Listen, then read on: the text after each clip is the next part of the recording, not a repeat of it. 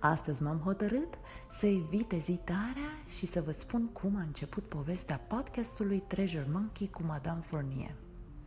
De multă vreme, amorțeala graiului meu a fost invadată de mii de gânduri rătăcite. Gânduri care căutau muzicalitatea blândă a artei. Dacă până acum mi-am orchestrat gândurile într-un concert fără audiență, astăzi intru la repetiții intense cu intenția de a ajunge la o performanță ordonată și ritmată când vine vorba de scris și de povestit. Potențialul creativ m-a flatat cu un bun venit și așa am dat tonul evoluției într-o lume revoluționară. Cu strădania am pătruns pe tărâmul acceptării de sine, un tărâm plin de libertate și dragoste necondiționată față de tot.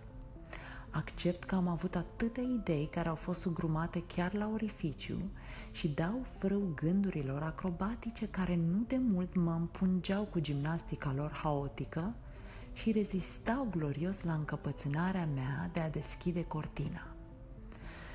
Ce risipă aș fi spus în trecut, dar ce comoară spun acum gândindu-mă că lucrările de modernizare și intervenție la rețeaua minții de alimentare cu gânduri potabile, metaforic spus, au meritat disconfortul creat. Eu azi scriu și citesc și promit să scriu și să citesc și mai târziu și mâine și mereu – Viața e făcută din amănunte și pentru că sunt sigură că nici tu nu crezi că amănuntele sunt doar o atenție exclusivă pentru fragmente nesemnificative, m-am gândit să le împar cu tine. Mereu m-au atras. Imaginează-ți un tablou fără amănunte, oricât de puține, fără ele pânza nu dansează.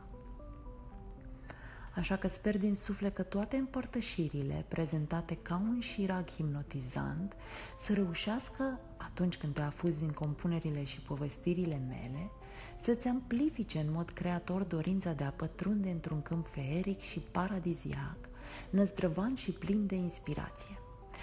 Dragilor, cam atât despre Madame Fournier. Rămâneți aproape. Am pregătit pentru voi un episod înflorat și savuros.